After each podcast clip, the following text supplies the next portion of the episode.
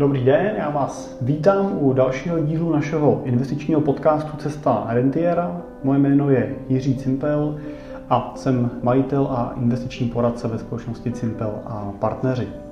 Dneska bude mým hostem advokát Honza Ambroš ve společnosti A B Partners a téma, který budeme spolu rozebírat, bude téma prodeje firmy a to, jak vlastně tu svoji firmu na ten prodej připravit a jak ji potom úspěšně prodat.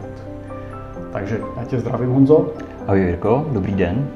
A těším se, že dneska pro ty z vás, který společnosti mají a uvažujete, jak s tou firmou naložit, nebo je prodej jednou z budoucích možných variant, tak že bude ten dnešní podcast pro vás maximálně přínosný.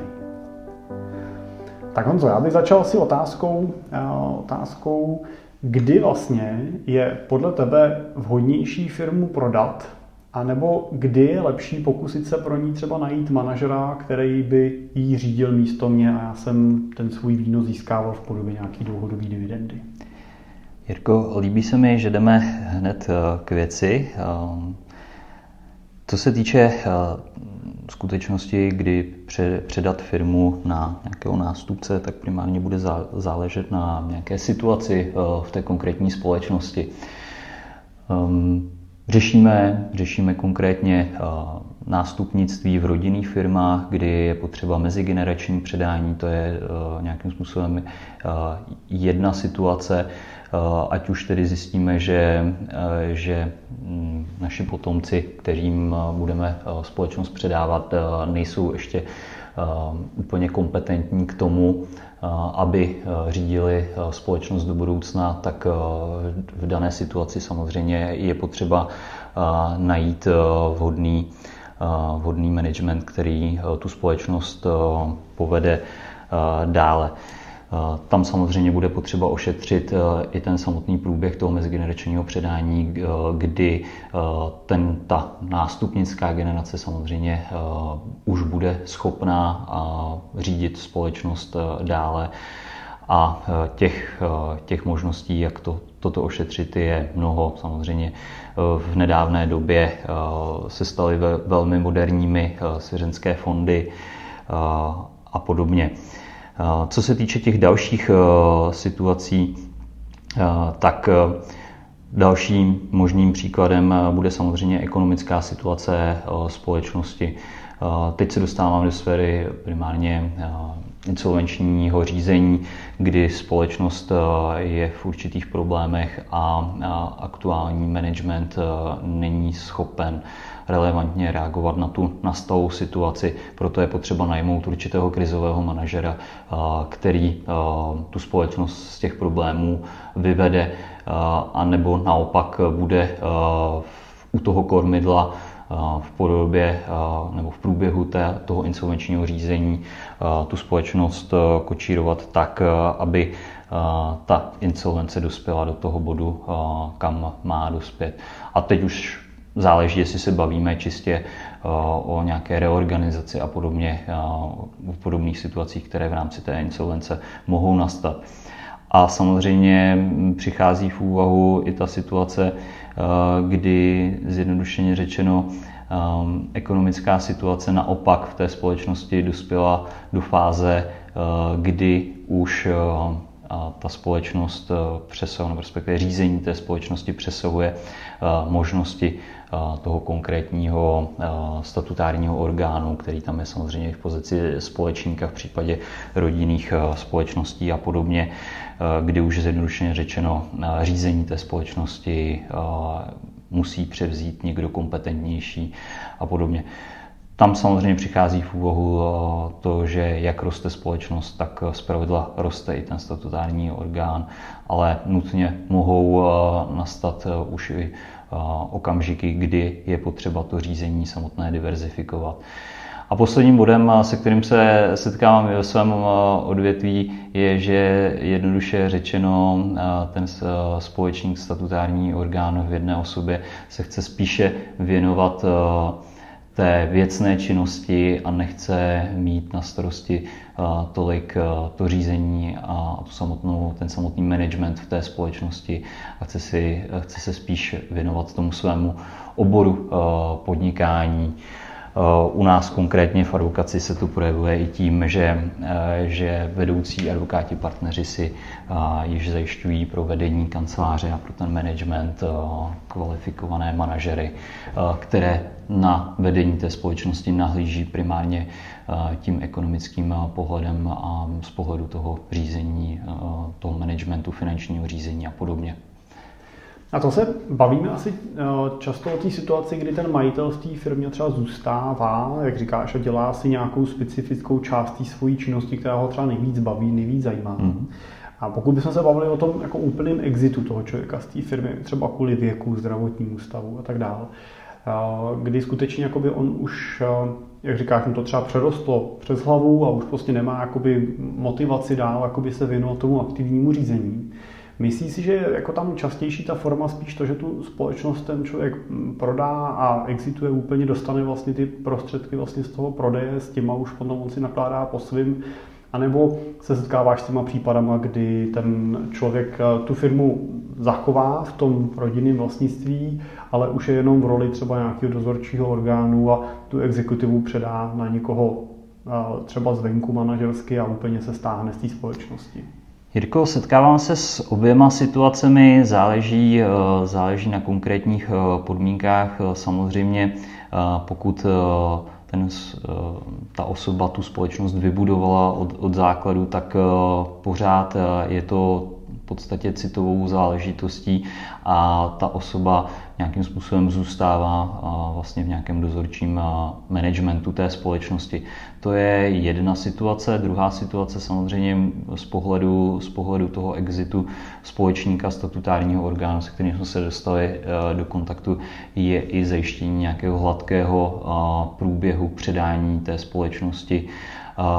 A to se nemusíme nutně bavit o nějakém mezigeneračním předání, ale můžeme se bavit čistě o prodeji společnosti, podílu ve společnosti na zcela třetího investora, třetí osobu, kde zjednodušeně řečeno ten stávající jednatel v rámci té společnosti, nebo ten statutární orgán v rámci společnosti působí po určitou dobu i nadále, tak, aby ten průběh předání té společnosti a předání toho vedení byl co nejhladší a to nové vedení nastupovalo postupně do toho managementu, do těch procesů managementu a soustředilo se na, na postupné předávání, tak, aby ten průběh byl vlastně hladký.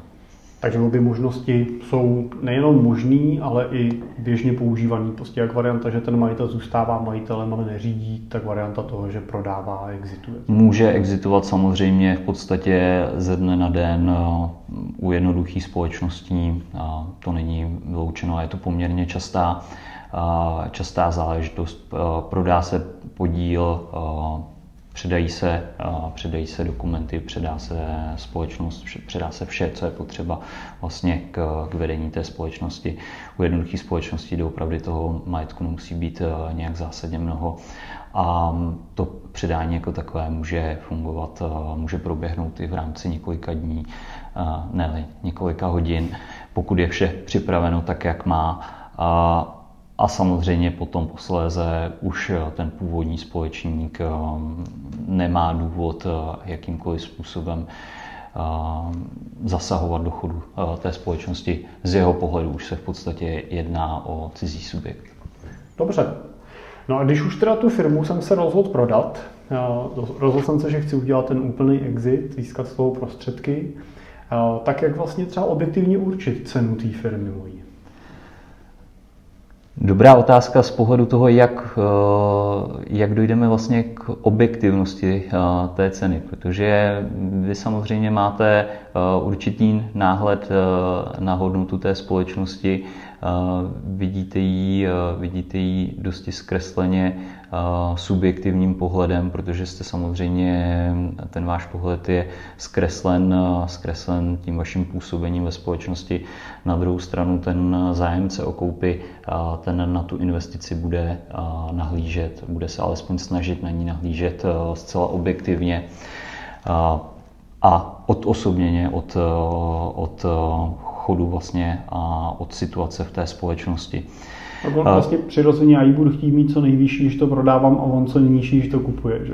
Přesně tak. A, a teď je otázka, kde se, kde se sejdeme. Jedna, jedna metoda samozřejmě může vycházet z toho, kde se střetne nabídka s poptávkou, ale a, otázka, jako nakolik bude na té, a, v té tržní rovině tahle ta cena objektivní. A druhá, Uh, druhá metoda může být uh, nějaké kvalifikované ocenění uh, znalcem právě na oceňování uh, obchodních závodů, který samozřejmě uh, ocení veškeré, veškerá aktiva, pasiva uh, společnosti, ocení uh, veškerý majetek. Samozřejmě z naší praxe uh, znalci, se kterými spolupracujeme, Uh, si uh, na pomoc ještě uh, berou kvalifikovanější znalce na jednotlivé složky toho podniku, aby ocenili doopravdy reálně uh, například nemovitosti, uh, jiný, jiný zase uh, oceňuje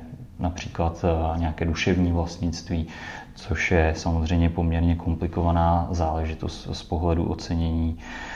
A uh, v tom souhrnu to samozřejmě uh, vydá nějaké objektivní číslo, za které, uh, o kterém se potom následně uh, můžete bavit. Ono to ocenění není, uh, není podstatné nejenom z, z, těch, z toho úhlu pohledu stanovení té ceny.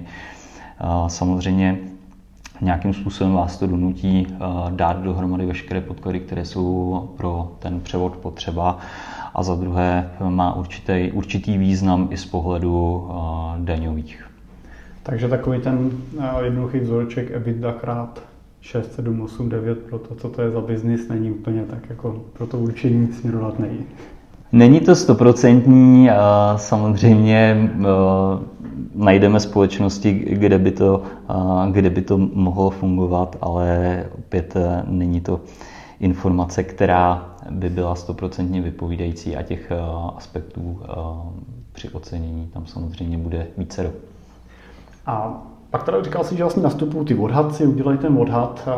To mě zajímalo, nastoupí odhadce z jedné strany, udělá ten odhad ten, kdo tu firmu prodává, nebo ten, kdo ho kupuje, nebo oba dva si ho nechají zpracovat a pak je někde porovnávají uprostřed? Tak v rámci toho procesu uh, tady bude záležet primárně na velikosti té společnosti. Samozřejmě pokud někdo bude kupovat podíl ve společnosti, sto procent podíl ve společnosti, de facto tím kupuje tu společnost a jeho zájmem je nekupovat zajíce v pytli.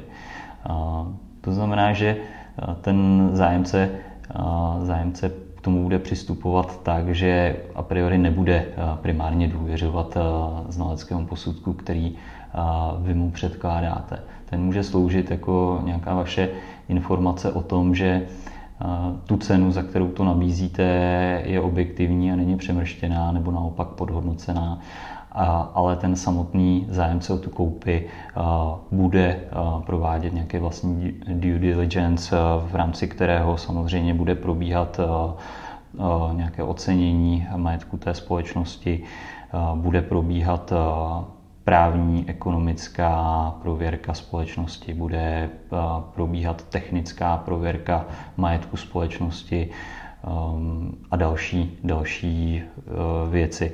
To samozřejmě vše na straně toho zájemce a pro zdárný průběh celé té transakce už byste měli mít dopředu připravený, připravené veškeré podklady, které k tomu ten případný zájemce bude vyžadovat. Jestli ti můžu poprosit, jenom použil si slovo due diligence, který je takový jako oblíbený vlastně speciálně v té uh, kategorii vlastně nákupu produktů, které můžeš nám popsat, co to vlastně je takový due diligence a co to znamená?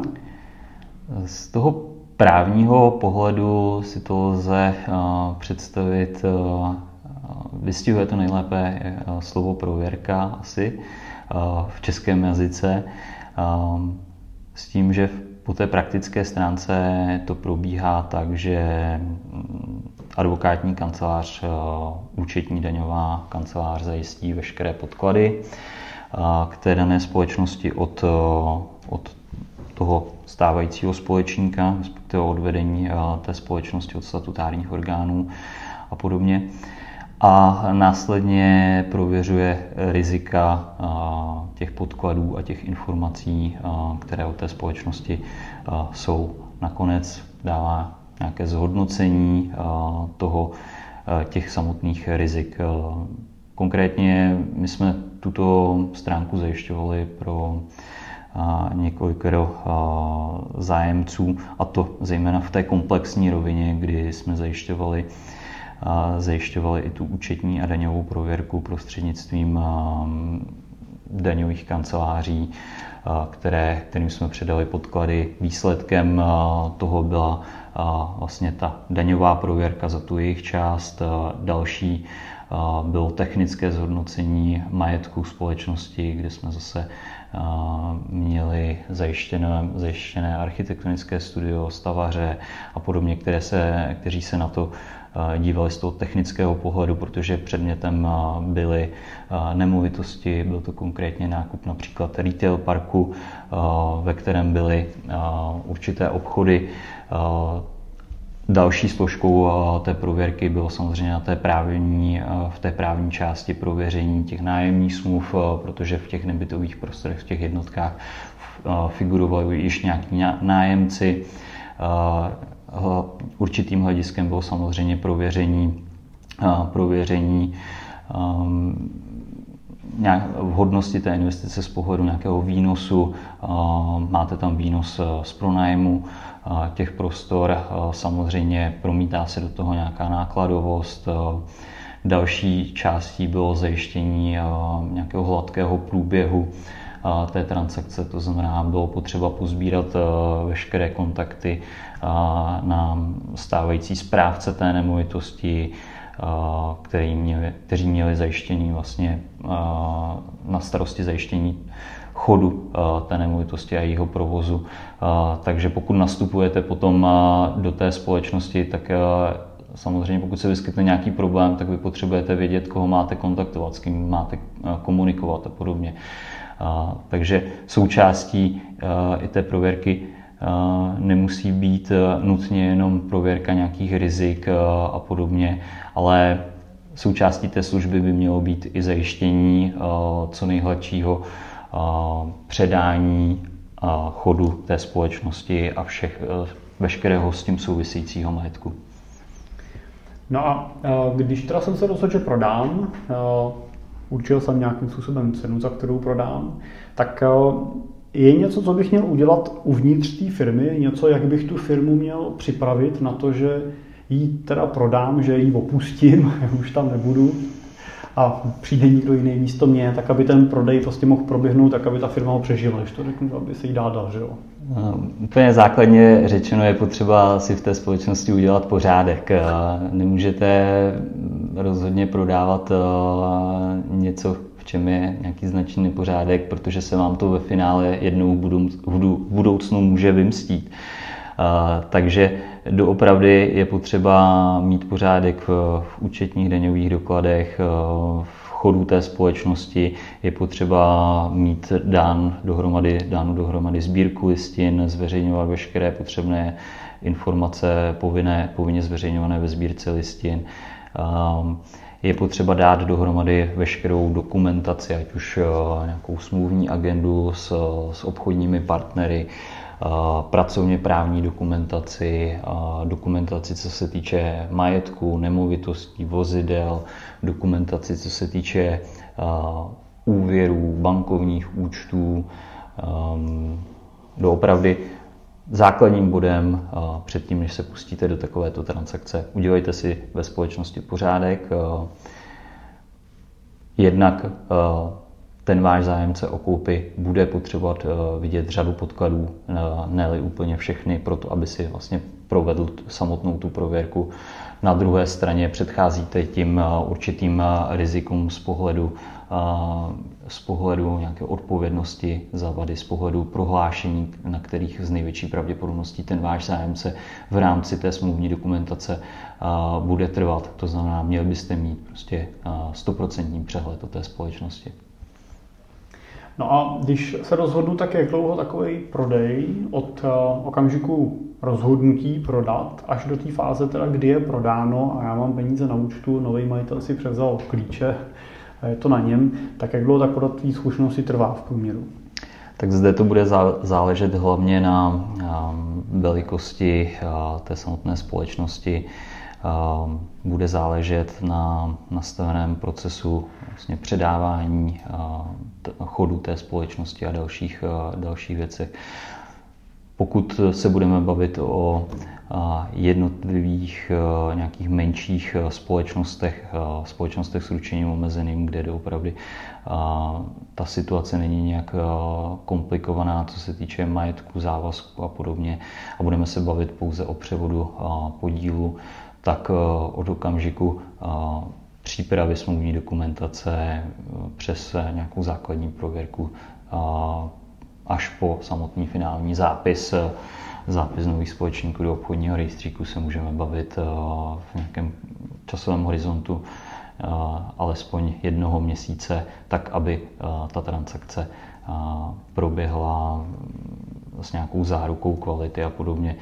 Na druhou stranu, pokud bude samozřejmě nějaká obsáhlejší společnost, rozvinutější, tak zde se můžeme bavit od fáze nějakých prvotních námluv až do fáze, kdy celá transakce je ukončená i v řádu let. Z vlastní zkušenosti mohu říci, že jsme zajišťovali například převod podílu v e-shopech v hodnotě řady několika desítek milionů, kde samozřejmě to vyjednávání je zdlouhavější. Přichází do úvahu zejména to, že máte nějaké skladové zásoby, máte nějaké dodavatele, ty dodavatele máte zasmluvněny, oni vám postupně dodávají další a další zboží.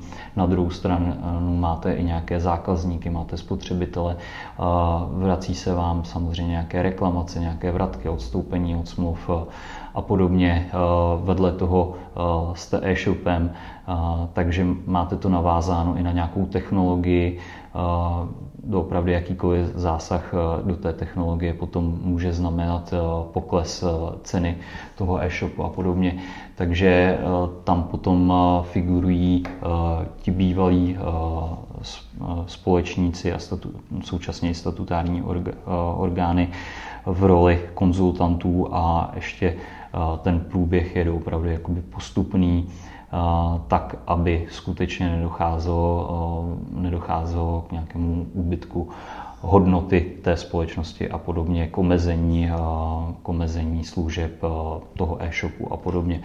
Takže za dané situace je jak v zájmu toho samotného zájemce o koupi nějaká, nějaké záštita v podstatě toho jednatele nad tím chodem té společnosti i do budoucna, tak je to i v zájmu toho samotného jednatele a současně, pokud je potenciálně společníkem, jako společníka, protože samozřejmě mohou tam vznikat potom i nějaká nedorozumění, co se týče právních vad a, a podobně, co se týče uh, úbytku hodnoty té společnosti, protože velmi často uh, ta cena uh, je nastavená od uh, určitých variabilních uh, uh, údajů uh, z ekonomiky té společnosti, takže uh,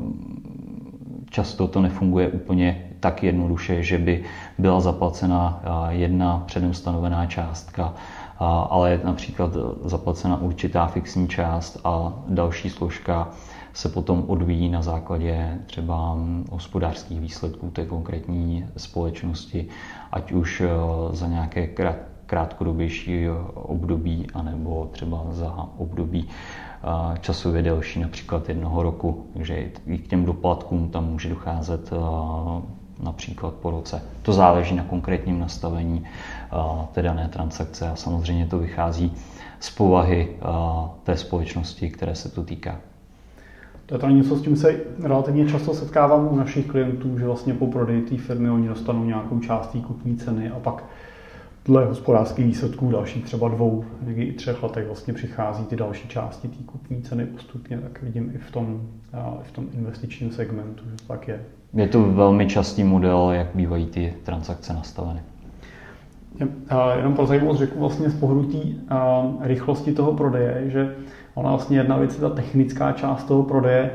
Často vidím, že ten proces toho rozhodnutí je většinou jako násobně delší, než prostě dojde ten zakladatel, ten majitel té firmy, který kolikrát opravdu budoval celou, celý jako dekády, pracovala na tom celá ta rodina, a než vlastně dojdou k tomu rozhodnutí, že teda opravdu prodat, a než ta rodina vlastně se v tom nějakým způsobem shodne a dohodnou se, jak pak budou postupovat a tak dále. Takže je to často jako násobek té doby, co pak technicky vlastně trvá ten, ten samotný prodej, a je důležitý nepodcenit vlastně i tu, tu část vlastně přípravnou. Přípravu určitě není uh, dobré podceňovat, ať už je to uh, kvůli nějaké té budoucí odpovědnosti, případně ať už je to kvůli um, samozřejmě zrychlení celé té transakce z pohledu té prověrky, ale uh, zpravidla i ta samotná transakce bývá velmi často financována z, z prostředků nějakého dalšího subjektu, ať už je to samozřejmě nějaké úvěrové financování z pohledu banky, a uh, v tu chvíli samozřejmě je vyžadována ta prověrka, nebo základ, jistá prověrka je samozřejmě činěna i ze strany a, toho a, věřitele, respektive toho úvěrujícího subjektu. Ještě bych se zeptal, když jsme se bavili o tom, jak, je tu, jak tu firmu připravit, že se tam mám udělat pořádek, ve smyslu to dát si dohromady papíry, účty, daně, účetnictví, výkaznictví a tak dále, tak máš jako pocit, že v rámci těch příprav je dobrý dělat i s nějakým, něco s těma procesama pracovníma, vůbec jakoby s tím, jak teče nějaký produkt, služba skrz tu firmu, jak jsou delegované věci. Jestli jako i tohle je součástí přípravy na ten prodej, nebo je to tak, že ten majitel prostě to prodá tak, jak to je, opustí to a už ať se jako dějí se vůbec boží, když to řeknu takhle. Já se domnívám, že nastavení procesů ve své podstatě spadá do té kategorie nebo do té fáze, do té rady udělejte si ve společnosti pořádek, protože máte nastavený proces, tak nejen, že vám to ulehčí činnost za situace, kdy máte nástup nových zaměstnanců a podobně, zkracujete tím nějakou dobu jejich zaučení a podobně. A, ale samozřejmě slouží to i pro orientaci toho vašeho zájemce o koupi společnosti ve fungování té samotné společnosti, a on má přehled o tom, jak to v té společnosti jednoznačně chodí, a uvedení do, do chodu té společnosti bude opět podstatně jednodušší. Tudíž za mě od, určitého, od určité hranice by mělo být nastavení základních procesů ve společnosti automatickou činností každého, každého statutárního orgánu, protože to ulehčí, jak říkám, spoustu, spoustu věcí do budoucna a ušetří vám to i řadu starostí, ušetří to řadu peněz a podobně. Když firmu prodávám, dostanu nějaký peníze, ale pravděpodobně i za to, že ten prodej někdo mi pomáhá zpracovat, něco budu muset zaplatit. Tak dá se odhadnout nebo říct, kolik vlastně mě ten prodej té firmy bude stát, nebo na základě čeho vlastně bych měl si počítat, s jakýma penězma musím počítat, že vlastně z toho, co dostanu, musím odkrojit, protože prostě to někomu zaplatím za ty služby, které mi s tím prodejem poskytnou. Jirko, konkrétní částku ti říci nebudu moci, ono je to samozřejmě odvislé od konkrétních postupů, konkrétního nastavení celé transakce, kolik vlastně osob je potřeba do toho zainteresovat, do toho samotného převodu. Takže v té fázi přípravy samozřejmě budete potřebovat support daňařů, budete potřebovat, jak jsme hovořili o tom znalci, bude potřeba připravit smluvní dokumentaci, samozřejmě to zajištění celé transakce v podobě úschov, nějakého postupného vyplácení, celé celé vlastně ceny za ten převod a podobně. Budete potřebovat zpravidla, spolu s tím jsou svázány, s tou transakcí jsou svázány i další změny na korporátní úrovni ve, ve společnosti, takže je dost pravděpodobné, že budete potřebovat notáře. A ve finále nejmenší částkou bude zápis těch samotných změn do obchodního rejstříku a soudní poplatek.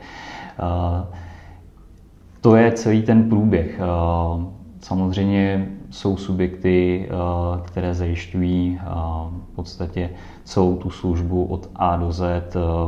My konkrétně zpracováváme nebo zajišťujeme pro klienty celou tu přípravnou fázi z pohledu, z pohledu těch kupujících. Samozřejmě jsme schopni zajistit i ty prověrky po té technické stránce, po té ekonomické, daňové, účetní stránce a podobně. Následně vyjednáváme s tou protistranou o konkrétních smluvních podmínkách, o konkrétních zárukách, prohlášeních v rámci smluvní dokumentace a podobně. Takže v závislosti od délky transakce, velikosti transakce, složitosti transakce se od toho odvíjí i, i cena. Pokud budeme prodávat nějakou společnost s ručením omezeným v hodnotě v podstatě základního kapitálu, tak tam ta cena bude nepoměrně pochopitelně nižší. A to i vyjádřeno nějakými procentními čísly oproti tomu, než když budeme prodávat společnost s obratem vyšších desítek milionů. Dobře. No a když jsem firmu prodal, dostal jsem peníze, mám vlastně pocit, že to je všechno hotový, že už s tím nemám nic společného. Jsou s tím spojený i nějaký rizika? Ručím za něco i po tom, co je firma prodaná? Může se objevit i po třech letech, pěti letech nějaký kostlivec ve skříni, který, se kterým se na mě může ten nový majitel obrátit a říct, hele, tohle prostě jsem tady nevěděl, nebo hele, ono to nevyšlo, zkrachovalo to, tak já teď chci, abys mi vrátil zpátky nějaký peníze. Jak, jak je v tom, tom vlastně ta běžná praxe? Která rizika pramení primárně z, z, z té skutečnosti, že ten společník v té rodinné firmě velmi často vykonává i funkci statutárního orgánu. A z toho pramení i ta rizika, co se týče té ekonomické situace společnosti. Pokud by ten statutární orgán způsobil de facto úpadek té společnosti a nejednal nějakým způsobem s péčí řádného hospodáře, například dále taky nepodal insolvenční návrh, přestože by si byl vědom toho, že ta společnost je v úpadku. Znamená to určitá rizika z pohledu odpovědnosti toho statutárního orgánu za, za způsobenou škodu a další samozřejmě negativní konsekvence, které jsou s tím daným insolvenčním řízením nebo s tou insolvencí a úpadkem společnosti svázána. Takže pokud vykonáváte funkci statutárního orgánu, nesete odpovědnost za způsob výkonu té vaší funkce, za to, že skutečně jednáte s péčí řádného hospodáře. Dalším bodem je samozřejmě, že součástí té dokumentace jsou určitá, jak jsem zmiňoval, prohlášení a záruky, a vy samozřejmě odpovídáte za to, že ty záruky a ta prohlášení jsou pravdivá. To znamená, pokud například uvedete, že nejsou zde prá- žádné právní vady, ne- neváznou zde žádná zatížení na majetku a podobně. A posléze vyjde uh, najevo, že nějaké zatížení na nějakém majetku je skutečně uh, vázné, tak samozřejmě nesete odpovědnost za, uh, za tuto vadu uh, v tom právním slova smyslu. Takže dodatečně se samozřejmě mohou objevit uh, určitá úskalí celé té transakce z pohledu toho, že například ta přípravná fáze nebyla provedena tak, jak měla být, bylo zjištěno, že, že se zapomnělo například na určité zajištění a, a ten a, kupující de facto nebyl na tuto právní vadu upozorněn. Naopak a, smlouva obsahovala a, záruku a, a prohlášení v tom smyslu, že žádné další právní vady než ty, které jsou výslovně vyjmenované ve smlouvě, a, na tom majetku společnosti neváznou.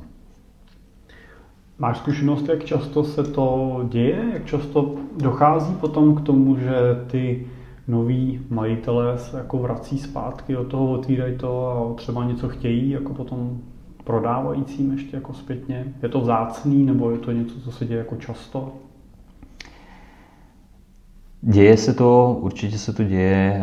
Samozřejmě v danou chvíli je to opět, ta míra, míra rizika stoupá samozřejmě s, s objemem té transakce, respektive s velikostí té samotné společnosti, s historií jejího fungování. Pochopitelně, pokud máte mladou společnost, tak jste poměrně dobře informováni o té její historii a na nic jako úplně nezapomenete. Naopak, pokud máte společnost, která funguje dvacet a více let, tak tam ta historie je jiná a zvláště ty rizika přichází v úvahu i za situace, kdy ta společnost nebyla vybudována, vybudována přímo vámi a už jste nějakým způsobem do, do té společnosti nastupovali zase tím způsobem, že byla koupena někde jinde a v danou chvíli, v danou chvíli tam vysel nějaký kostlivec už z minula. Takže je důležité mít nejenom jako kupující, ale jako prodávajícího dobrýho advokáta, který prostě tu smlouvu připraví tak, abych jsem nebyl překvapený po pěti letech, že po mně teda tady chtějí něco, co jsem já tehdy blbě podepsal. Uh... Určitě je potřeba mít dobrého advokáta, nepodceňoval bych ani dobrého účetního, dobrého daňaře, dobrého znalce a slyšel jsem i nějaké přísloví, že v životě podnikatele jsou nejdůležitější tři osoby, to je právník, účetní a kněz. A myslím, že touhle peckou na závěr se můžeme dneska rozloučit. Já ti, Honzo, moc děkuju za to, že jsi byl hostem podcastu a to, že jsi s námi sdílel svoje zkušenosti. A budu se těšit zase někdy naslyšenou s tebou a samozřejmě i s váma posluchači. A zase za čtrnáct dní se budete těšit na další díl. Tak přeju hezký den. Jirko, já ti také děkuji a naslyšenou.